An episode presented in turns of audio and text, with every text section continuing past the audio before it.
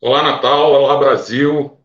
Um abraço democrático a todos e todas. São 18 horas em ponto, do dia 16 de junho de 2021. Está começando agora o Bate-Papo 65. Meu nome é Christian Vasconcelos, sou jornalista e estarei com vocês até as 19 horas e 5 minutos. Nesses 65 minutos de programa, conversaremos sobre os principais acontecimentos políticos, econômicos e sociais dessa última semana. É importante saber que esta live é gravada e pode ser assistida a qualquer momento em nosso canal no YouTube ou em nossa página no Facebook. Para que a gente possa crescer e falar um número cada vez maior de pessoas, pedimos que você nos dê um like aqui embaixo, que se inscreva em nosso canal e que também ative o sininho de notificações para receber informações sobre o nosso programa, o Bate-Papo 65, e também sobre o 65 Esportes, que estreou na semana passada, na segunda-feira, e que vai ao ar todas as segundas-feiras, às 20 horas. Participando hoje conosco como comentarista, temos a presença de Aline Moreira, que é advogada e militante dos movimentos feminista e antirracista, Presente também o militante dos movimentos sociais e dirigente municipal do PCdoB, Carlos Albérico. Na retaguarda técnica, nós contamos com o trabalho de Felipe Lima, que vai acompanhar e registrar os comentários publicados por vocês que nos assistem aqui em nosso chat. O João Varela, nosso comentarista aqui também permanente, deverá chegar no decorrer do programa, esperamos nós. Nosso entrevistado de hoje, que participa no segundo bloco do programa, é o conhecido médico e epidemiologista Ionde Andrade. Oi, Aline, tudo bem com você? Oi, Christian. Tudo bem, sim. Boa tarde, boa noite a você, Albérico, quem nos escuta, quem está assistindo o nosso programa agora. Olá, Alberto, tudo bem? Boa noite. Boa noite, Cristian. Boa noite, Aline. Boa noite, internautas. Hoje nós estamos no nosso oitavo programa. Basicamente são dois meses, né, da, da primeira edição. É, espero que a gente faça, como sempre, um grande programa e ajude os internautas a entender um pouco da política, da econômica, da economia e dos fatos mais importantes é, do mundo e do Brasil e daqui do Rio Grande do Norte. Bom, gente, é, equipe escalada, vamos falar um pouquinho aqui sobre a dinâmica do nosso programa o bate-papo bem a. Como a nossa live ela é semanal, tem periodicidade semanal, a gente começa sempre fazendo três rodadas de comentários abordando acontecimentos da esfera internacional, nacional e local. E a gente sempre parte da esfera internacional para o âmbito local, ou seja, do geral para o particular. Na nossa conversa aqui, a gente procura, sempre que possível, estabelecer correlações entre esses diferentes fatos. Cada integrante da nossa bancada tem até três minutos para apresentar o seu destaque e fazer um comentário. Depois das três rodadas iniciais, com a sua ajuda, com a ajuda de você que está aí nos assistindo e que pode ir registrando as suas opiniões no chat, a gente escolhe o assunto mais comentado e prolonga um pouco mais o nosso bate-papo, explorando melhor o tema é, mais comentado nos comentários aí pelos internautas. Combinado, então? Bom, eu sempre gosto de lembrar aqui para os nossos comentaristas que os destaques não sejam repetidos. Posso pedir isso para que não repitam os destaques. Dessa forma, a gente pode ter é, um leque maior de notícias, de assuntos no nosso cardápio à disposição dos comentários dos internautas. Nessa oitava edição, como bem disse aqui o Albérico, né, vamos então começar com Aline Moreira, fazendo o seu destaque, os seus comentários sobre o assunto que mais lhe chamou a atenção na esfera internacional nesses últimos dias. Com você, Aline. Então, Christian, é, eu queria trazer aqui como destaque né, o novo governo de Israel, que lançou o primeiro ataque a faixa de Gaza desde o início do cessar-fogo, que aconteceu lá pela, pelo dia 21 de maio, né? Foram 11 dias de ataque, depois houve esse cessar-fogo, Nesse meio tempo, o governo de Netanyahu desgastado, né? então foi formada uma coalizão, e foi eleito esse novo primeiro-ministro, que já chegou mostrando o que veio, né? ou seja, não tem muito uma, uma mudança eh, em relação à, à, cultura bélica e à agressão a, na faixa de Gaza e à Palestina. Esse é o destaque que eu trago em relação a isso. E também eh, queria destacar, em relação à pandemia, que Nova York né, comemorou o fim eh, da pandemia, levantando as últimas restrições. Na verdade, não é o fim da pandemia, porque a pandemia ela ainda existe. O que houve em Nova York foi é, o atingimento de 70% da população adulta com, com a vacinação de pelo menos a primeira dose. O vírus ainda existe, né? O vírus ainda está aí no mundo inteiro, tem novas cepas que, que vão surgindo aí, não se sabe muito ainda ao certo. É, o alcance e a resistência a todas as vacinas, mas o fato é que o atingimento de 70% da população adulta, pelo menos com a primeira dose, já dá uma espécie de alento e Nova York já vem reduzindo algumas restrições que nós aqui no Brasil estamos muito longe é, de, de alçar ainda. É isso, é incrível essa situação de Israel, né? É uma batalha dura, exigiu uma coalizão muito ampla, a derrota do Netanyahu, né? mas parece que a situação faz lembrar um pouco aquele ditado, né? aquele dito popular, vamos mudar para deixar tudo como está. Né? Vamos lá, então. Alberto, qual é o seu destaque internacional nessa semana? Você tem até três minutos. Tá, Christian. É, os internautas, eles devem estar acompanhando, com certeza, né? A gente vem fazendo um destaque especial para as eleições que, ocorrem, que ocorreram, estão ocorrendo, né? Aqui na América do Sul, na América Latina como um todo. A última delas, né, foi a eleição peruana, e que o vencedor, o Castilho, o Castilho, ganhou a eleição com uma margem apertada de votos, de 44 mil votos aproximadamente, né, que já se declarou é, vencedor, mas a justiça eleitoral de lá ainda não fez, é, não fez o comunicado oficial. E isso, evidentemente, gera é, margem para que os golpistas de lá, igual já fizeram aqui em 2014, questionem é, a legitimidade do pleito, é, dizendo que houve fraude.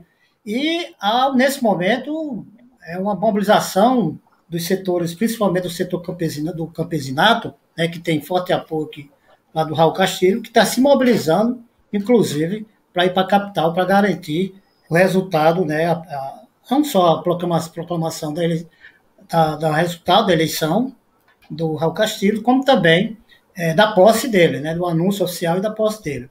E um outro destaque rápido, Christian, Aline, internautas, é um encontro que houve hoje entre Biden e o Putin, né, lá na Suíça, um encontro que foi, encontro de cúpula, né, que foi anunciado se eu não me engano, dia 25 de maio, então vem, gerou muita expectativa, que afinal de contas, desde que Biden assumiu, se acirrou né, esse, esse confronto né, entre a Rússia e os Estados Unidos. O encontro aconteceu hoje às 14 horas, horário lá da Suíça, 8 horas, horário aqui de Brasília. É, por enquanto, a reunião que durou entre o encontro mais fechado, é, entre Putin e os assessores e do Biden do Putin mais próximo, e um também um, um, uma reunião que eles chamaram mais ampliada, com mais assessores, com mais funcionários de ambos, as, de ambos os governos. Mas, assim, nada ainda oficial de, do ponto de vista. O que considera é que houve um, uma quebra de gelo, né? um, pelo menos uma, uma vontade, entre aspas, política, né? de, de quebrar esse gelo. Né? Então, isso é, é o, o que se pode considerar nesse momento como ponto positivo dessa, desse encontro aí de cúpula entre o Biden e o Putin. É isso, Cristo. É um, um, um, sinal dessa quebra de gelo, é, que aparentemente, inclusive, é um, o único saldo desse encontro realizado em Genebra, vai ser o retorno dos embaixadores dos dois países aos seus postos de origem, né? Embaixador Exatamente. dos Estados Unidos em Moscou e embaixador Perfeito. russo em Washington. Perfeito. E a Christian, só... das conversações, né, envolvendo é. questões geoestratégicas, de segurança cibernética, etc. É, que era isso que eu ia tocar, Cristian, porque um grande assunto né, é essa questão da segurança cibernética. Não sei se vocês sabem, o internauta deve ter acompanhado, a semana passada, vários é, agências, é, é, sites de notícias ficaram fora de ar, do ar nos Estados Unidos. Né, e os Estados Unidos imediatamente acusaram né, a, a Rússia de ter feito esse ataque. Então, isso foi um dos assuntos também tratado lá. E no Peru, um alento importante foi uma declaração conjunta, né? conjunta porque foi uma declaração emitida é, pelo Conselho de Estado do Peru, que é um, um órgão que reúne os chefes dos três poderes de Estado. É, uma declaração foi emitida, na verdade, ontem à noite, inclusive, rechaçando as tentativas de ruptura constitucional, né? pedindo é. respeito aos resultados eleitorais que dão a vitória ao Pedro Castilho, né? que Isso. obteve uma margem estreita de votos, mas venceu as eleições. É, ainda bem que você fez a retificação. É Pedro Castilho, eu estava chamando Real Castilho. Me lembrando do outro Raul lá de cima, da ilha lá. Ok, então. Agora vamos falar um pouquinho do panorama nacional, né? Tudo tranquilo, tudo muito calmo no Brasil. Qual é o destaque de vocês? Vamos começar agora pelo Carlos Albérico.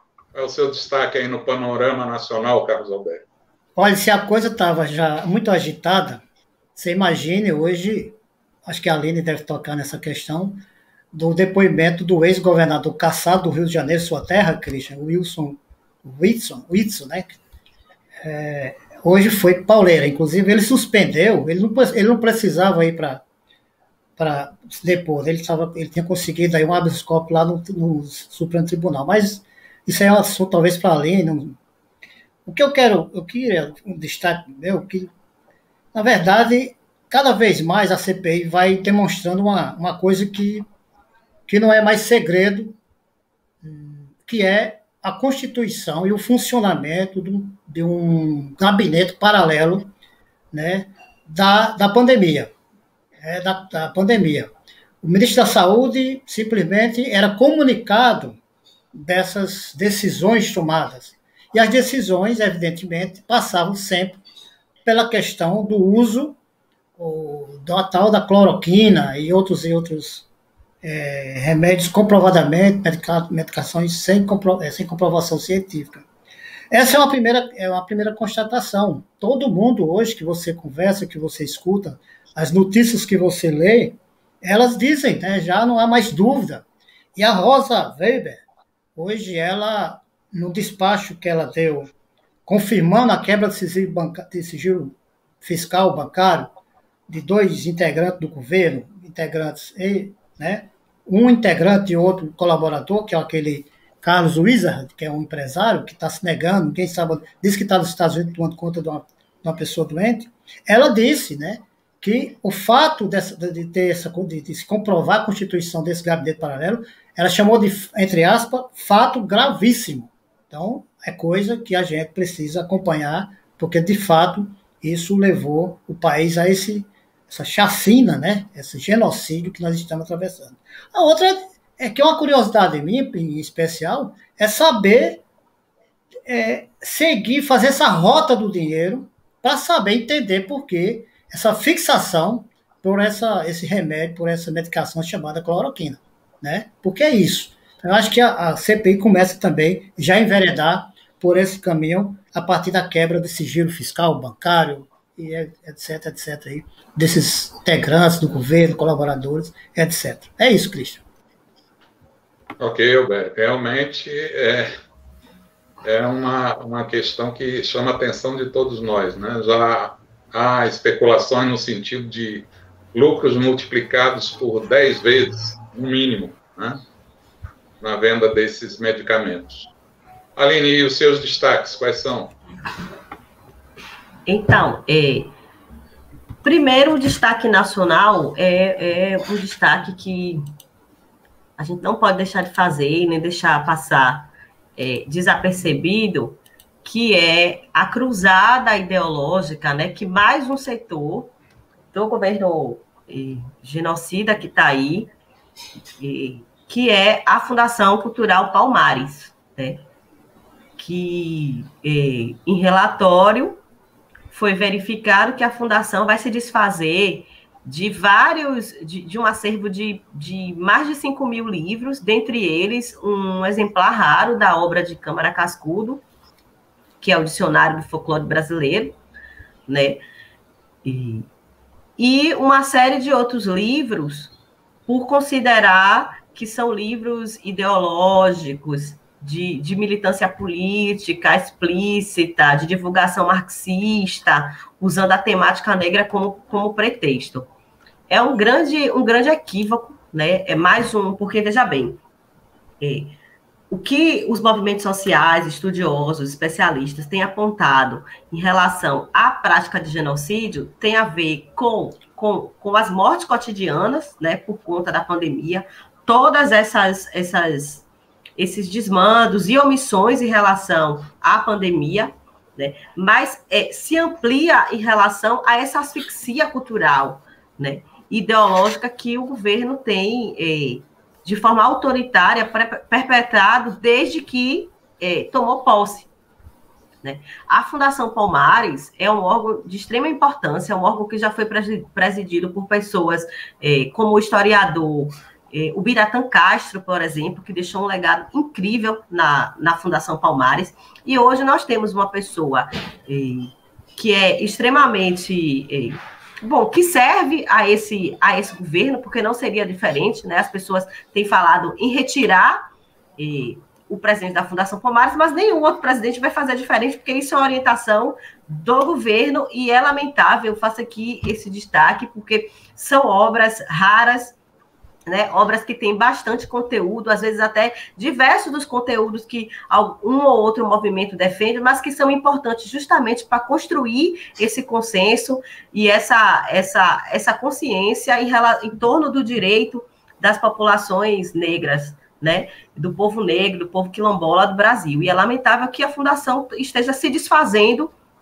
desse, desse acervo, mas a Câmara dos Deputados também aprovou requerimento, né, para saber da Fundação Palmares o que é que, que, que está acontecendo. Também aprovou requerimento. Em relação a esse acervo. Esse é esse o, o destaque que eu, que eu trago, nacional. Ok. Eu também trago aqui um destaque importante. São tantos destaques, na verdade, que o tempo aqui seria escasso para a gente enumerar pelo menos uma parte deles, né? Mas um gravíssimo é o processo de privatização da Eletrobras. Né? Os jabutis que estão sendo descobertos, ou seja, as diversas medidas que são acopladas né, à, à, à proposição de privatização da Eletrobras né, oneram, é, deverão onerar os custos em torno de 67 bilhões de reais. Né? São 41 bilhões desses chamados jabutis, né?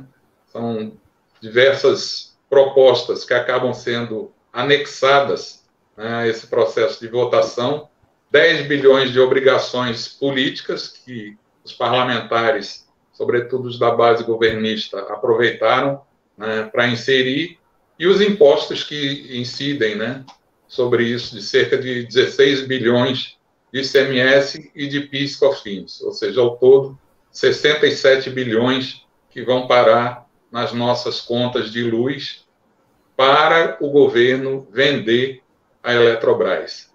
É um absurdo, né? É um absurdo, viu, Cristian? Então, nós, estamos, nós estamos às portas de uma severa e grave crise hídrica e energética, viu? Muito grave Quer dizer, mesmo. nós vamos pagar mais caro ainda do que já vem sendo pago para privatizar, para dar o nosso patrimônio nacional para quem já tem lucrado muito e bastante em cima dessa crise da pandemia. Christian, eu queria trazer aqui um segundo destaque nacional, que é, é a CPI da pandemia. Né? Hoje, é, na CPI, foi ouvido o ex-governador do Rio de Janeiro, Wilson Witzel, né? e ele trouxe aqui elementos novos e importantes, não apenas sobre a CPI, mas também sobre é, a investigação do caso da vereadora é, assassinada que foi assassinado no Rio de Janeiro, Marielle Franco, né? Hoje na CPI, ele prometeu falar em depoimento sigiloso sobre, sobre o assassinato da vereadora, né? Vale lembrar que o Itzel esteve junto com o Daniel Silveira, né, no episódio terrível em que o, o, o deputado quebrou a placa que tinha o nome da, da vereadora Marielle e hoje estava na CPI, também de uma forma como se ele não tivesse feito parte, eh, em certa medida, do que está sendo, sendo posto, né? Mas, assim, foi um depoimento bastante eh, polêmico, né? Eh, impactante. Ele trouxe uma série de questões envolvendo eh, tanto a pandemia, mas também as relações políticas né, e sociais que permeiam ali eh, o Rio de Janeiro, né, e utilizando, de certa forma, como, como a sua oportunidade de falar para o Brasil, né? Porque desde que foi deflagrado o, o, o processo de impeachment dele lá, ele não tinha ainda né, tido, digamos assim, um, um, um palco, né, como foi hoje eh, o da CPI. Perfeito. Vamos lá, então, dar uma geral no nosso chat. E aí, Felipe Lima, você está por aí? Como é que está o Eu... movimento aí no nosso chat entre as pessoas que estão nos assistindo nesse momento?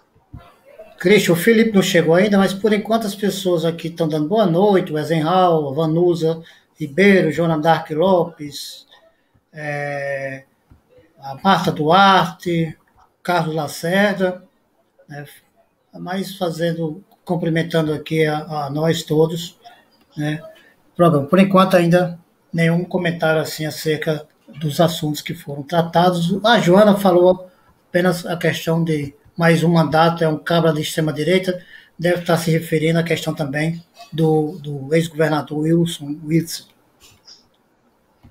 Ok, então vamos para a última rodada de destaques que aborda aqui temas da política, da economia e da esfera social de abrangência estadual ou municipal. Né?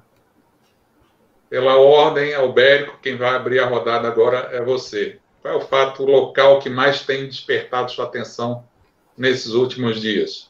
Você tem três minutos para citar e comentar. Tá, só dizer daqui que o nosso entrevistado acaba de entrar aqui, está na nossa sala de espera. Boa noite, doutor Ion. Seja bem-vindo.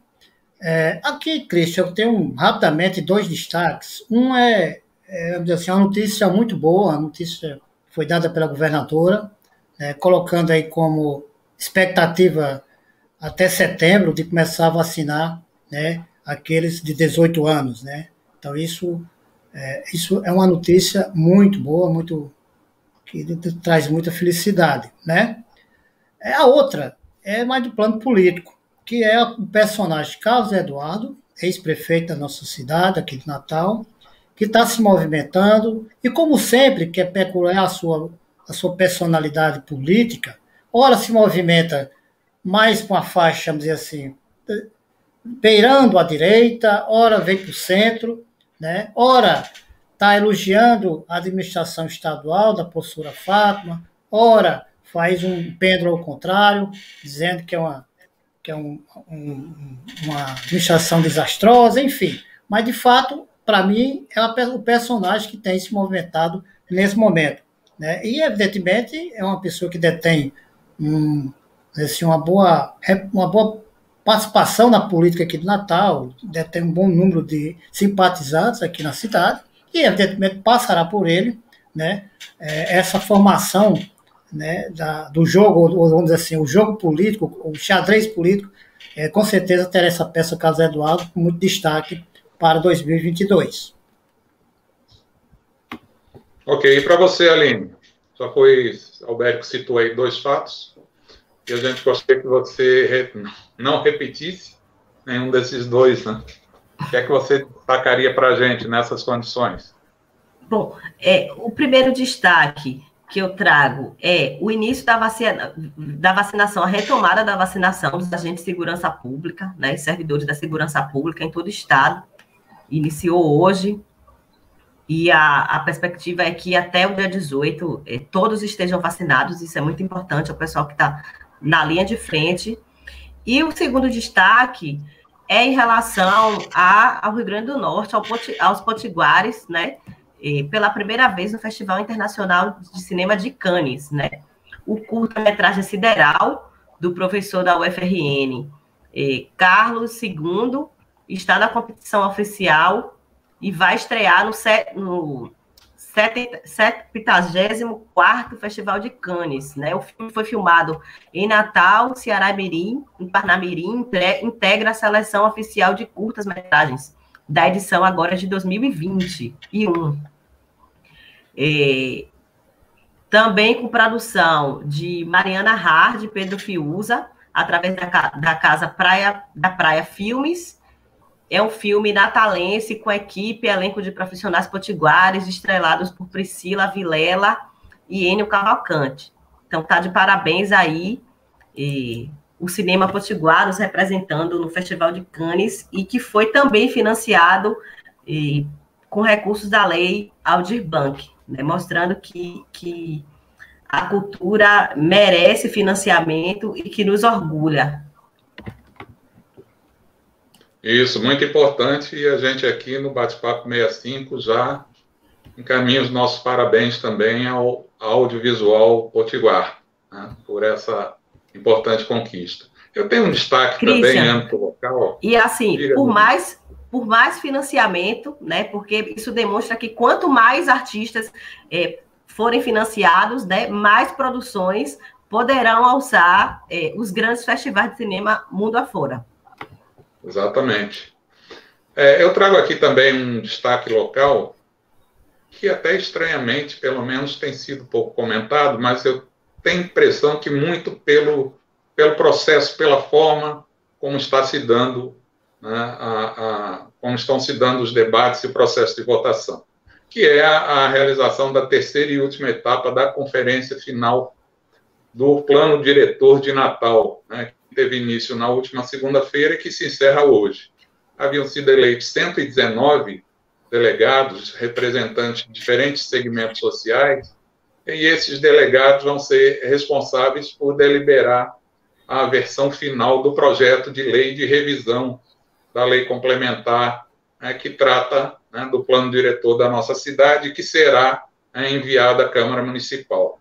Então, entre, entre esses representantes, entre esses 119 representantes que estão fazendo né, suas proposições de forma virtual, né, por e-mail, utilizando né, um, um, um, programa específico, né, estão é, representantes de movimentos populares, de organizações não governamentais, é, de entidades profissionais, acadêmicas, de pesquisa, conselhos profissionais, gerentes relacionados à produção e ao financiamento do desenvolvimento urbano, trabalhadores, representantes de instituições sindicais e do poder público também.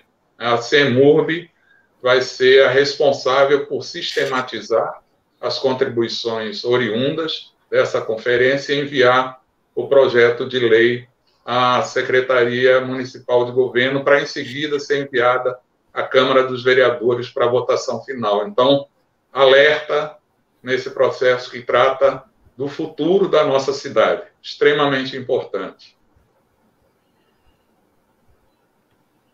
Alguém tem algum comentário a mais para fazer de âmbito local?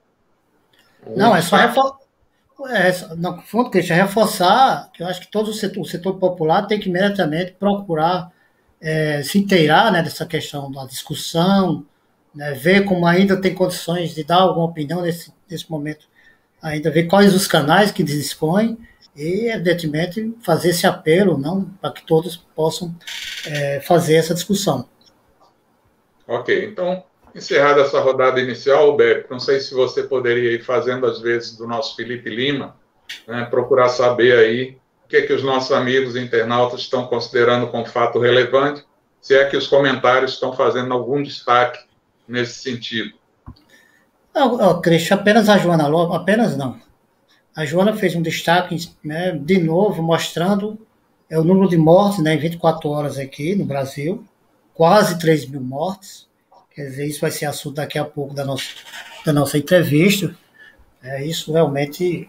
Nós não temos mais nem palavras para fazer nenhum tipo de discussão, fazer mais nenhum comentário, porque não que naturalizou, né, mas é como se fosse uma coisa natural. Hoje duas, três mil pessoas morreram no Brasil por uma, um, um, vírus, né? Então, é o que tem aqui, que a Jona Lopes lembrou aqui e compartilhou conosco essa informação de agora. Ok. Tá bom, então, obrigado, Aline, obrigado, Albérico. A gente vai agora para uma pausa super rápida, vocês não vão nem perceber que houve uma pausa. Em seguida, a gente vai dar início ao nosso bloco de entrevistas, que hoje conta com a presença do médico Ion de Andrade. É, com o nosso convidado, nós vamos conversar um pouco sobre a política de enfrentamento à pandemia em Natal, no Rio Grande do Norte e no Brasil. A gente volta já, é bem rapidinho.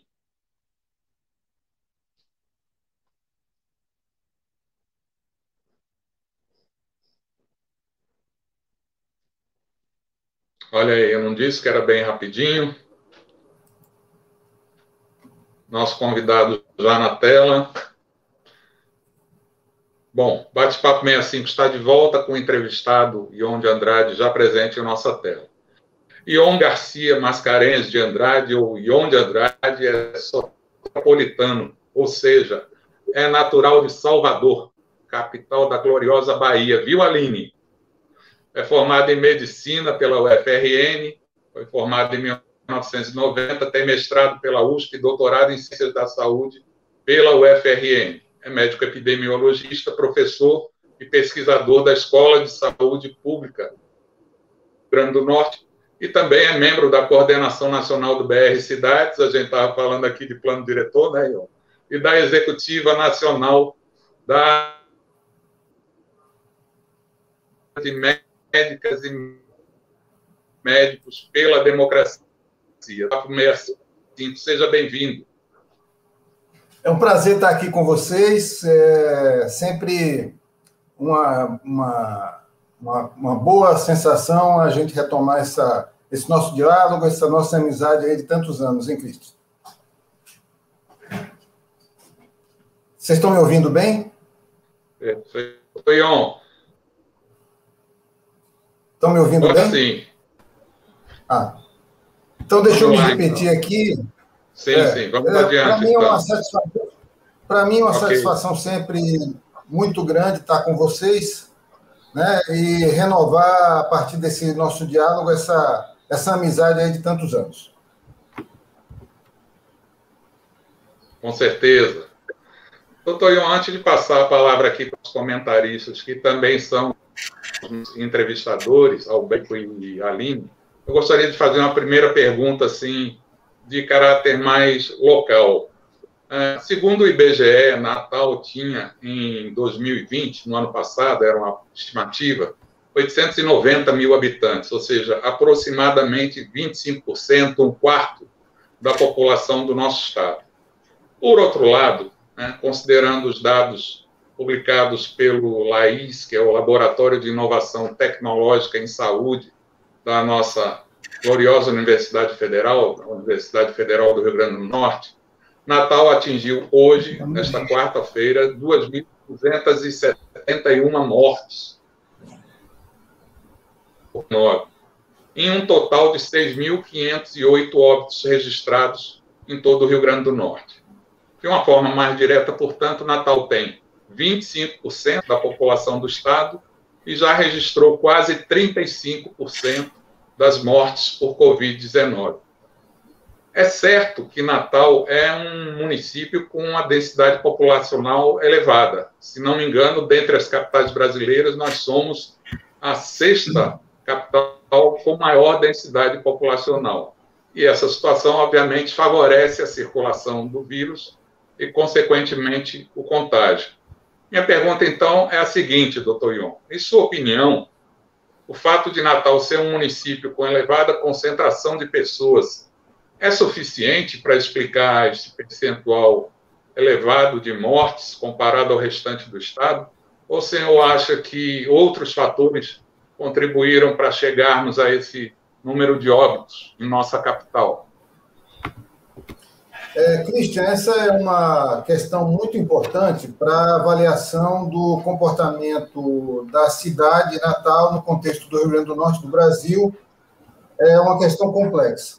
Queria partir de uma premissa que é o fato de que é, as cidades que tiveram é, prefeitos bolsonaristas, é, que, portanto, foram dirigidas por uma, é, uma linha de atuação é, exótica, para dizer o mínimo, elas é, têm tido um comportamento de um pior comportamento da pandemia do que as cidades governadas por outros segmentos não bolsonaristas. Então, então esse, é, isso é algo que é, compõe esse cenário. É, portanto, é, Natal pertence a esse grupo de cidades que é, teve, no, nos momentos, por exemplo, em que o governo do estado decretou é, medidas restritivas, o município de Natal liberalizou, sempre sem uma fundamentação científica para aquilo. É, dando a sensação de que as decisões eram, eram tomadas apenas pelo interesse é, dos setores beneficiados com aquelas liberalizações, fossem eles é, o, o restaurantes, comércio, etc. Então, então, esse, esse, é, um, esse é um cenário.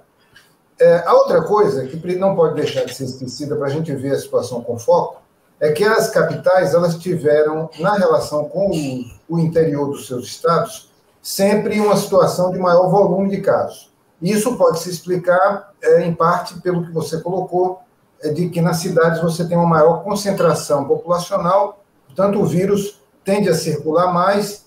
É, você tem, por exemplo, grandes linhas de transportes urbanos, coisas que são muito peculiares às, às grandes cidades e que podem é, estar envolvidas na, na propagação da pandemia. Mas tem uma outra coisa, além do número de casos. Sim. Sim, prosseguir. Nós tivemos uma queda Estamos de ouvi-lo durante um período de não, tivemos uma... eu acho que foi você. É, o sinal foi restabelecido. Só pode continuar.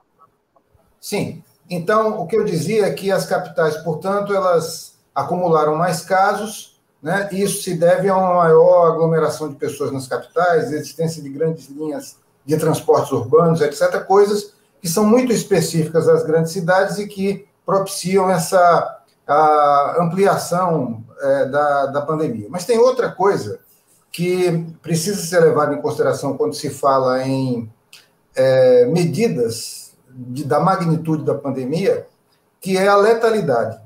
Então, além do número de casos mais alto, e Natal é uma das, do ponto de vista proporcional, o número de casos por 100 mil habitantes, o número de óbitos por 100 mil habitantes, é, Natal ainda acumula algo que aí sim é de difícil explicação, que é uma maior letalidade pela é, Covid. O que, que significa letalidade, que é diferente da mortalidade e do número de casos? A letalidade é o número de pessoas que morrem em relação ao número de pessoas que são diagnosticadas com a doença. Natal também está entre as cidades piores nesse, nesse quesito. Isso é uma coisa difícil de ser explicada pelo fato de que é, Natal é, diagnosticou muita gente, diferentemente de outras cidades do interior que tiveram maior dificuldade de diagnóstico. Natal não, explodiu a capacidade de diagnóstico de Natal, é, portanto, a quantidade de óbitos em relação à quantidade de diagnósticos, ela deveria ter sido minorada. Ou seja, a proporção de pessoas que morreram em relação ao número de pessoas que foram diagnosticadas deveria ter sido menor em Natal do que em outras cidades do interior. Mas não. É, Natal também é uma das cidades mais marcadas pela letalidade da Covid, possivelmente esteja entre as cinco ou seis cidades com maior letalidade pela Covid, sendo ultrapassada apenas por pequenos municípios e quando a gente fala de pequenos municípios, qualquer soluço estatístico coloca o município na frente. Então, você tem um município com 3 mil habitantes, se morrerem cinco pessoas lá é, por uma questão apenas de distribuição aleatória, esses índices vão lá para as alturas. Então, Natal é. é uma das, é uma das cidades em piores condições, não somente, como você colocou, em número de casos e número de óbitos, mas também no, no quesito letalidade. O que fala a favor, na minha opinião, de uma gestão temerária né, da pandemia. Acho que esse é o indicador que mais, é, mais representativo é, desse cenário em que a cidade não se saiu bem no enfrentamento da pandemia. Perfeito. É, aproveitar aqui, antes de passar a palavra para a Aline Moreira, que é a primeira da nossa bancada a formular uma pergunta ao doutor Ion de Andrade, saudar a presença aqui do nosso querido Jean Varela. Você estava recebendo uma multa violenta, mas acho que a gente vai agora passar pano. Vamos lá, Aline. Boa noite, doutor Ion. É um Boa prazer noite. poder conversar contigo, te ouvir. É, doutor. Diga que você, diga que você, é, diga que você é, é lá de Salvador. Sim, somos conterrâneos ah, também. Ah, estamos aqui, baianos e solterepolitanos ah, em diáspora, nas terras potiguares. É, eu queria, assim, a gente está vendo, né? É, as vacinas são distribuídas de forma proporcional aos estados. Isso, né, estamos cansados de saber que tem um atraso muito grande, que poderíamos ter iniciado a vacinação em âmbito nacional com muito mais antecedência, né? Isso permitiria uma cobertura maior, poderíamos receber mais vacinas, isso permitiria uma aceleração da vacinação, enfim. Por tudo que a gente já tem visto aí, tem acompanhado, né? Por todas as omissões, eh, do governo federal na aquisição das vacinas, isso não foi possível. Contudo, né, as vacinas têm sido distribuídas de forma proporcional aos estados e também aos municípios.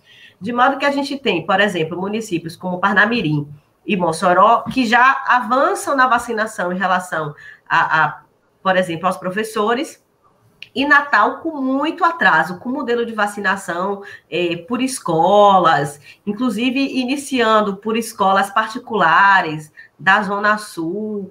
Eu queria é, que o senhor pudesse é, explicar para quem nos assiste aqui é, quais são os, os equívocos os equívocos desse modelo e como poderia é, ser construída a vacinação de modo que a gente conseguisse atingir o grosso da educação, que é a educação pública municipal, inclusive é, compreendendo todos os seus, os seus servidores e profissionais da educação, que não se restringe apenas aos professores e professoras, mas tem toda uma série de profissionais que, que atuam, né?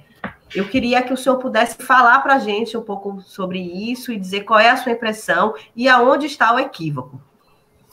Olha, é, eu acho que Natal fez é, uma opção de é, inventar de forma é, muito é, em cima da hora métodos inovadores de distribuição dessa vacina. Então, se inventou essa história dos, dos drive-thru, né?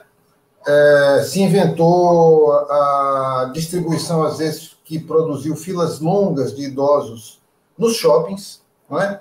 quando, na realidade, a vacinação, nas cidades em que ela está avançando de maneira mais, é, de maneira mais efetiva, ela tem sido feita valorizando, sobretudo, a rede de unidades básicas de saúde, é, que está capilarizada em todos os bairros. É?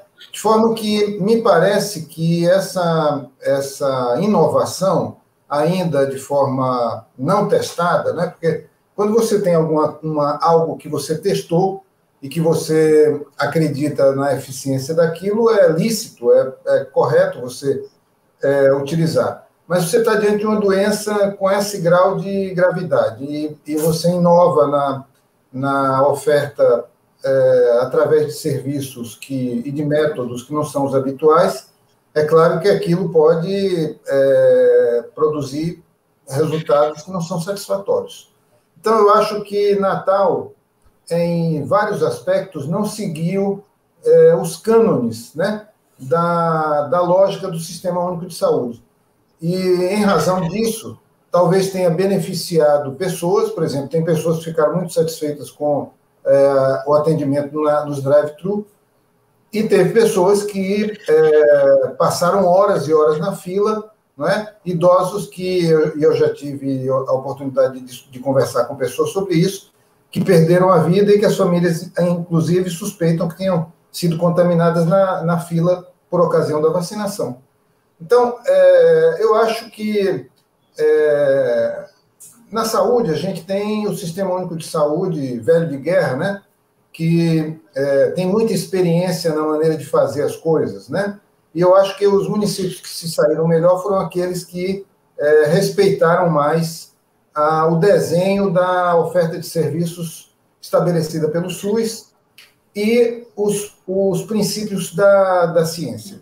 Então, eu acho que é, Natal é, é, muito fácil também eu criticar, porque, obviamente, que há um esforço, há profissionais de saúde comprometidos no município, eu não quero, de forma alguma, deixar de reconhecer isso. Mas me parece que a, a política global que governou o município de Natal, com essas coisas assim um pouco teatrais, é, não contribuiu para que, que a vacinação pudesse ter sido ter ocorrido de maneira mais célere, não é? comparativamente, inclusive, a outras cidades. Né?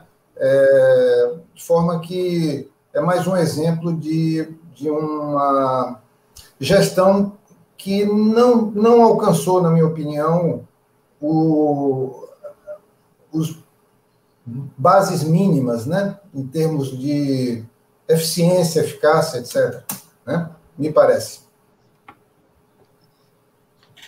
Ok, doutor Ion. Alberto, a bola agora está com você. Vamos dar uma colher de chá aqui para o Jean Varela, deixar ele para o final. Tá. Doutor Ion, boa, boa noite. Seja mais, é, mais uma vez, seja bem-vindo. Talvez não lembre de mim, mas nós fomos contemporâneos na universidade no início dos anos 80. É, fazia estatística na época, né? E fazíamos parte do movimento estudantil. Tempo é, o movimento estudantil foi nossa grande escola aí, né? Foi nossa grande escola, é verdade. Doutor, eu vou fazer aqui uma pergunta, mas uma pergunta de, de um curioso, vamos dizer assim. Eu, recentemente, me vacinei é, no dia exatamente do meu aniversário, em abril passado.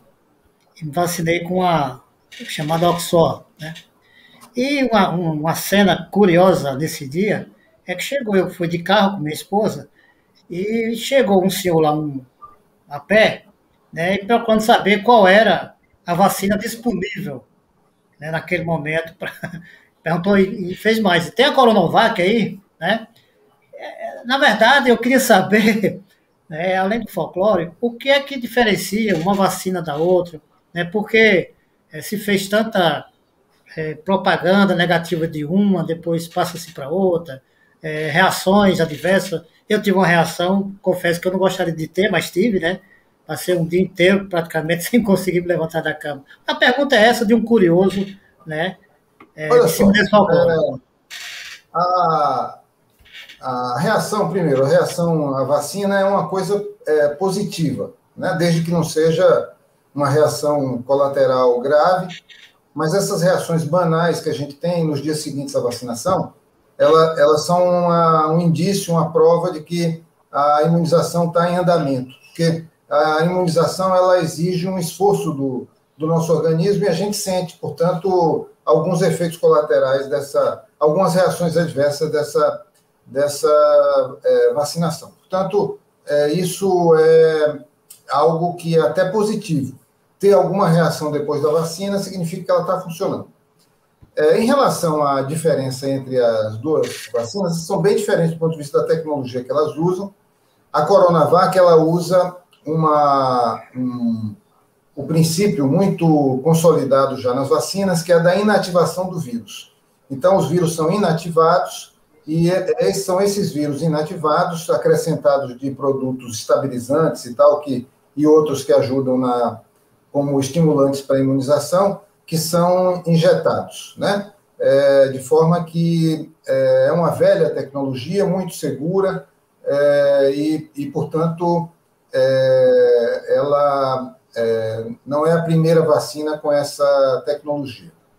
A vacina de Oxford, ela, portanto, na Coronavac, é, todo o vírus é, administrado, né? não somente a, a espícula viral, que é aquela que muitas vezes tem sido escolhida como fragmento do vírus que é usado para imunizar e que é o, o, a, utilizado pelo vírus para é, penetrar na nossa, nas nossas células. No caso da vacina de Oxford, é, essa, é, é esse fragmento que é utilizado e a vacina utiliza um vírus não replicante como vetor é, dessa, dessa proteína. de forma que são duas tecnologias totalmente diferentes, as duas é, muito seguras, né? Elas, é, a vacina de Oxford, ela produz uma imunidade nas primeiras três semanas, mas essa imunidade não é duradoura, mas ela já é uma imunidade madura em três semanas, e a segunda dose serve para que a, a vacina possa, possa permanecer é, em definitivo com imunidade mais longa. É, e a vacina, e a Coronavac, que também precisa de duas doses, é, a, imunidade, a imunidade ela só é produzida, a imunidade mais madura, só é produzida a partir da segunda dose. Portanto, ela demora um pouco mais para é, produzir resultados do que a vacina de Oxford. Mas as duas são vacinas muito boas, e eu queria só acrescentar uma coisa que é, muitas vezes pessoas é, não entendem bem, é de que é, se diz a vacina protege em 50% dos casos, Coronavac 51%, e a, a vacina de Oxford 64%.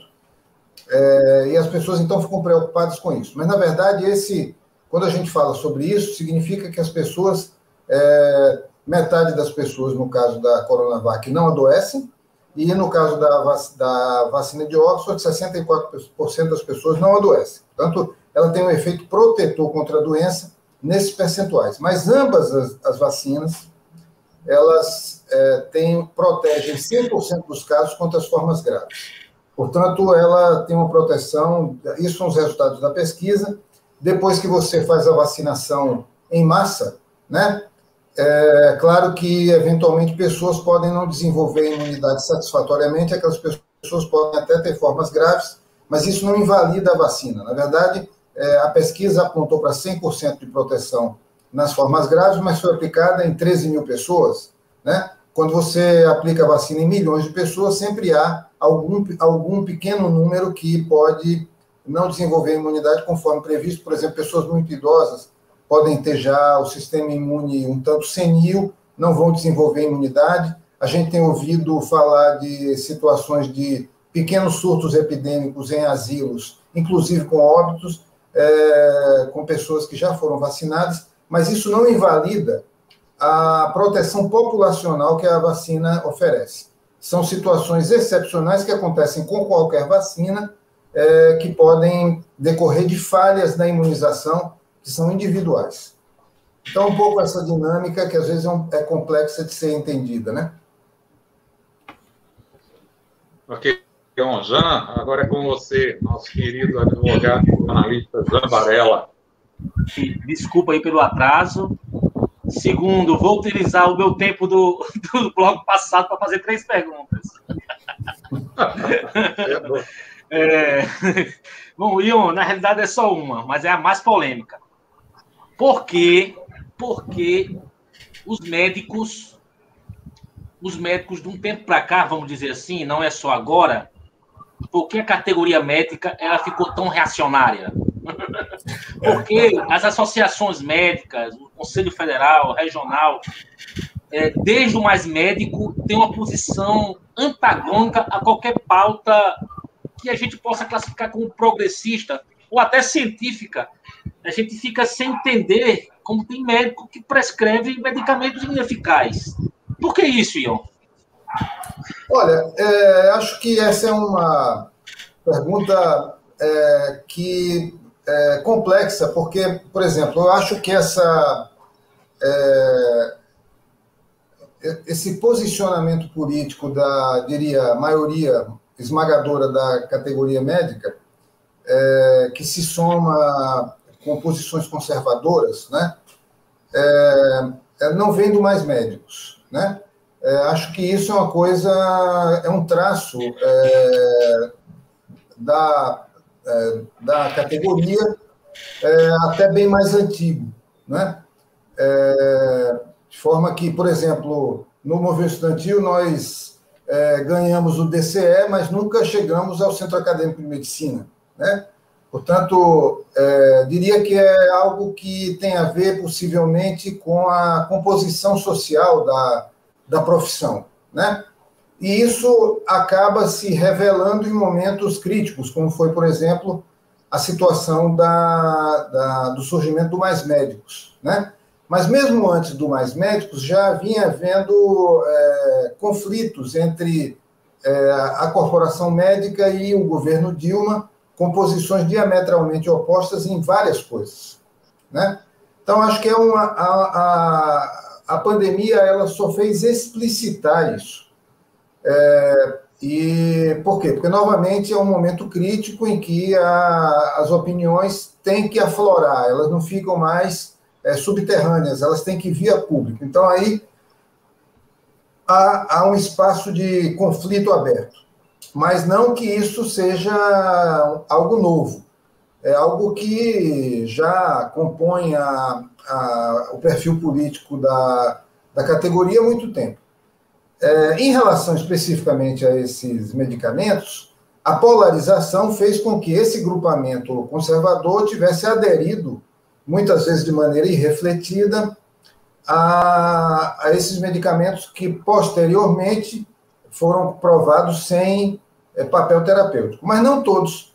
Então, é, por isso que eu estou dizendo que é uma coisa complexa, porque tem, tenho colegas, inclusive pessoas amigas, que do ponto de vista político, são conservadores, mas é, se alinharam à ciência. Então, não é, não é uma, uma paisagem é, tão homogênea assim. Então, tem pessoas, mesmo conservadores, que conservaram a adesão à ciência. Inclusive, vieram, é, são pessoas que somaram, votaram é, em Bolsonaro na, na, na, nas eleições e depois vieram a reconsiderar como um erro é, esse voto, mesmo saindo de um, mesmo, mesmo sem deixar de ter posições conservadoras.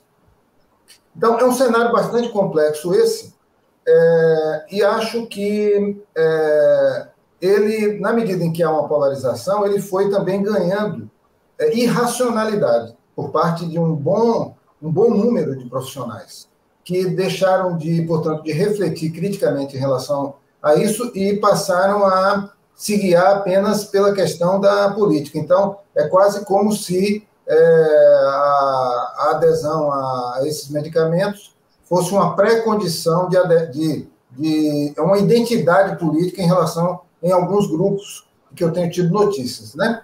As pessoas já não abrem mão daquela posição porque aquilo é uma, é uma coisa identitária, é quase como uma coisa, é um dogma religioso, né? É, então, isso é uma coisa dramática porque é, isso acaba fazendo com que essas pessoas sejam manipuladas né, por é, é, um, um, pensamento que é exterior à medicina. A ciência, a medicina, né, se torna um pouco massa de manobra é, de interesses comerciais dos laboratórios, né, é, de forma que é, é, é, esse o cenário. Então, eu diria assim, Jean, que é um, é um, é um conservadorismo que, a, a meu ver, e para minha experiência cotidiana, é um velho conhecido, que ele assume áreas de maior é, intensidade nos momentos de crise, e nesse momento em especial, é, houve uma, mesmo no campo conservador, houve um polo que se tornou é, irracional, né? O que, não tem, o que não acontecia antes, era o conservadorismo mesmo, mas é, não, não tinha partido ainda para a irracionalidade. Eu acho que hoje sim, hoje a irracionalidade tomou conta de tudo, diria não somente da medicina, mas da, da vida em sociedade. Né?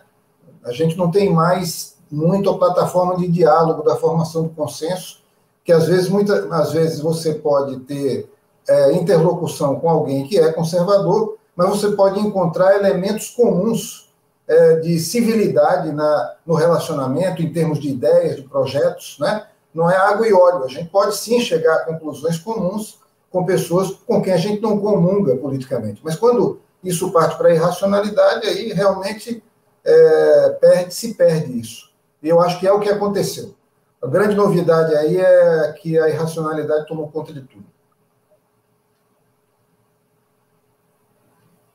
Doutor Ion, eu tenho aqui uma, uma última pergunta que nos foi encaminhada por escrito é, pela Geolia Jacinto, que é conselheira do Conselho Estadual de Saúde aqui do nosso estado, do Rio Grande do Norte. Antes, porém, eu, eu gostaria de fazer um esclarecimento.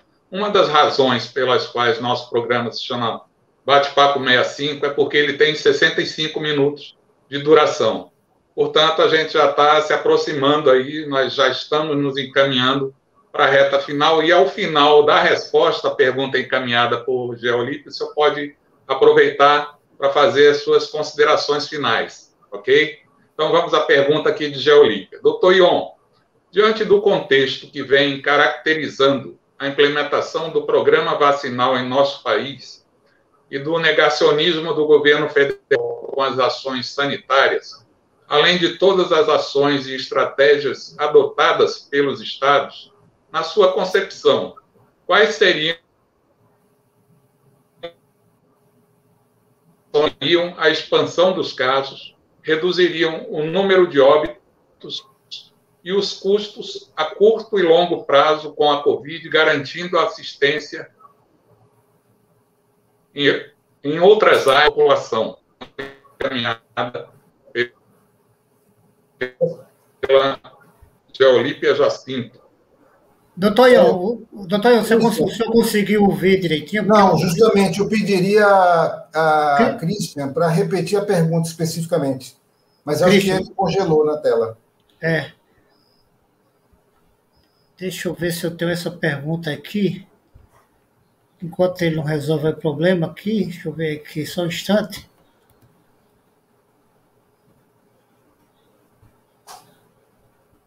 É, é mais ou menos a, a, pergunta é essa, doutor Ion. Diante do contexto do programa vacinal, vocês que, estão consequentemente. Agora sim. Christian, você poderia repetir a pergunta, Christian? Você travou durante um tempo aí considerável, tá? o doutor Ion não, não escutou como nós Praticamente, também. quando você começou a ler a pergunta, a sua tela congelou.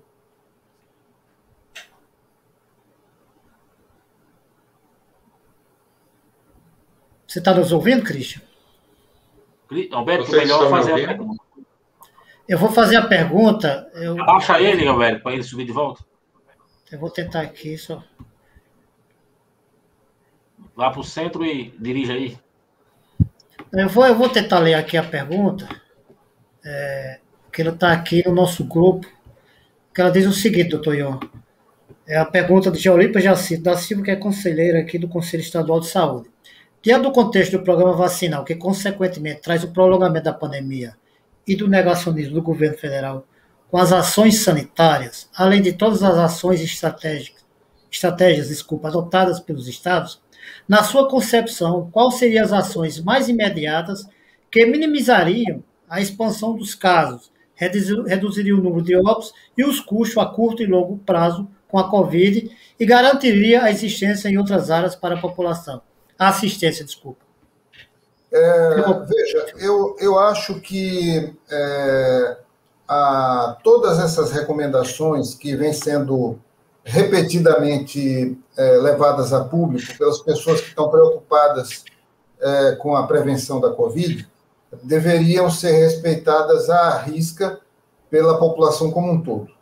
O uso da máscara, a higienização das mãos com regularidade, o distanciamento é, social é, e tudo que toca essa, a, a, a essa, é, a esses princípios, né?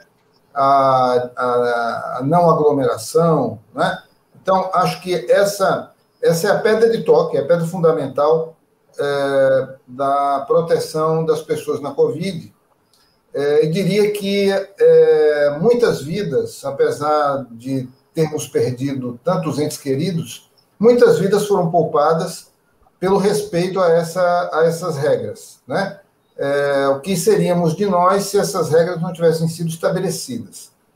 É, acho que hoje nós temos a vacina como é, arma estratégica. É a, é a vacina que vai é, nos fazer virar a página. Hoje eu vi um gráfico, até compartilhei em alguns grupos, um gráfico é, de Israel, que é um dos países que mais avançou na vacinação, que mostra claramente que com 60 e poucos por cento da população vacinada, eles fizeram praticamente a Covid cair a zero em termos de número de casos novos. Né? É um gráfico belíssimo, porque mostra que nós temos a arma estratégica e que, e que quando nós tivermos completado a vacinação da nossa população, nós teremos virado a página da Covid, não porque ela terá desaparecido, mas porque ela se tornará uma doença mais rara. Né? E, portanto, o fato dela ser mais rara vai permitir também que as pessoas sejam melhor tratadas. Né? Eu acho que a gente perdeu muitas oportunidades no Brasil, no Rio Grande do Norte, em Natal, de termos sido mais rigorosos. Né? Eu, eu sempre tive, na, nas vezes que conversei com, com as pessoas, com a comunidade, com a imprensa, sempre apontei para o caminho mais rígido, né? É, no sentido de que via nisso a possibilidade de salvar vidas. Acho que nós perdemos oportunidades que não voltam mais. Né? Gostaria de ter visto uma condução mais, mais rígida dessa, dessa pandemia, é, o que não foi o caso. Acho que, eu, acho que foram feitas concessões ao comércio que não deveriam ter sido feitas. Né? Acho que não se pensou, se pensou em algumas categorias, mas não em outras. Né? por exemplo, os comerciários foram para o front, né? É, sem que tivessem sido vacinados, a gente pensa nos professores, o que é muito bom pensar nos professores, porque tem o alunado que está sem aulas, mas a gente não pensou nos comerciários, por exemplo, né? nos trabalhadores da construção civil. Então, é, acho, que, acho que nós poderíamos ter feito, ter feito mais, feito melhor. É, como o Christian me, me é, sugeriu é, de que eu, é, ao término da pergunta, fizesse as minhas considerações finais. Eu imagino que nós estamos chegando ao, ao término do, do programa. Eu queria deixar aqui o meu agradecimento a, a vocês pelo convite a, né, a esse debate. É, dizer que é sempre um prazer estar com vocês e é, que eu, apesar desse cenário ainda sombrio da pandemia, eu acho que nessa balança de pratos, eu acho que o esforço que a sociedade está fazendo no sentido de vacinar a população, né, e a continuidade de, uma, de um rigor vai fazer com que o nosso segundo semestre, e eu diria assim, principalmente a partir de fim de agosto, começo de setembro, acredito que, a menos que essa variante indiana nos traga uma surpresa que até aqui não está é, muito visível, acho que nós vamos ter uma situação muito melhor do ponto de vista da, da, da, saúde pública, o que eu acho que é uma coisa alvissareira. Mas houve perdas que a gente talvez não precisasse ter tido, e acho que tudo é motivo de reflexão para a gente construir uma sociedade melhor.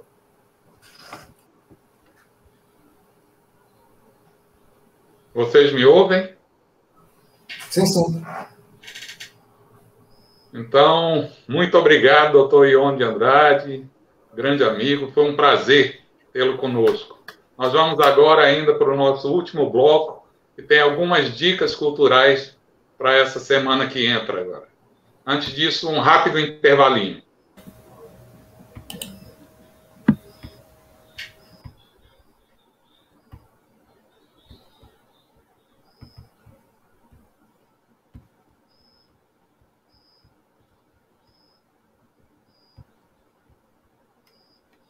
Ok, voltamos agora para o nosso último bloco, com algumas dicas de eventos e de atividades culturais para os próximos dias, né? esse período de uma semana que nos separa até a nona edição do Bate-Papo 65. É, Aline, o que é que você sugere para a gente, considerando inclusive que nós ainda estamos vivendo restrições decorrentes da situação imposta pela pandemia? O que é que você nos traz? Então, é, temos duas dicas hoje. A nossa primeira dica é sobre música, né, para esse domingo, dia 20. A partir das, das 16 horas, o grupo Fuxico de Feira faz um show virtual.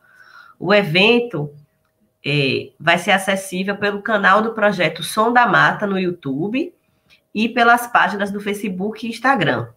A segunda dica é sobre fotografia a galeria Sesc Senac, Sesc RN abre a temporada de 2021 com a exposição Reolhar, do artista Borges Potiguar. A exposição pode ser conferida no YouTube do Sesc, Senac, do Sesc RN e, como o nome sugere, enfoca a transcendência do olhar presente em que se usa a máscara de proteção contra o coronavírus. Né? Além do tour virtual, visitas presenciais também podem ser realizadas mediante é, o agendamento. Por hoje é isso, Cristian. Ok, Aline, muito obrigado. São 19 horas e 9 minutos e nós chegamos ao final aqui da oitava edição do nosso Bate-Papo 65. Se você que está nos assistindo gostou, por favor, dá uma curtida aqui embaixo e se inscreva em nosso canal. Isso vai permitir que a gente possa falar para um número ainda maior de pessoas. Isso vai ajudar a gente a levar informação e opinião a um contingente de pessoas ainda maior. Bate-Papo 65 vai ao ar toda quarta-feira, das 18 às 19h05. É um papo com aproximadamente 65 minutos de duração. A gente conta com a sua audiência. Um abraço e se cuidem. E vida longa ao Bate-Papo 65.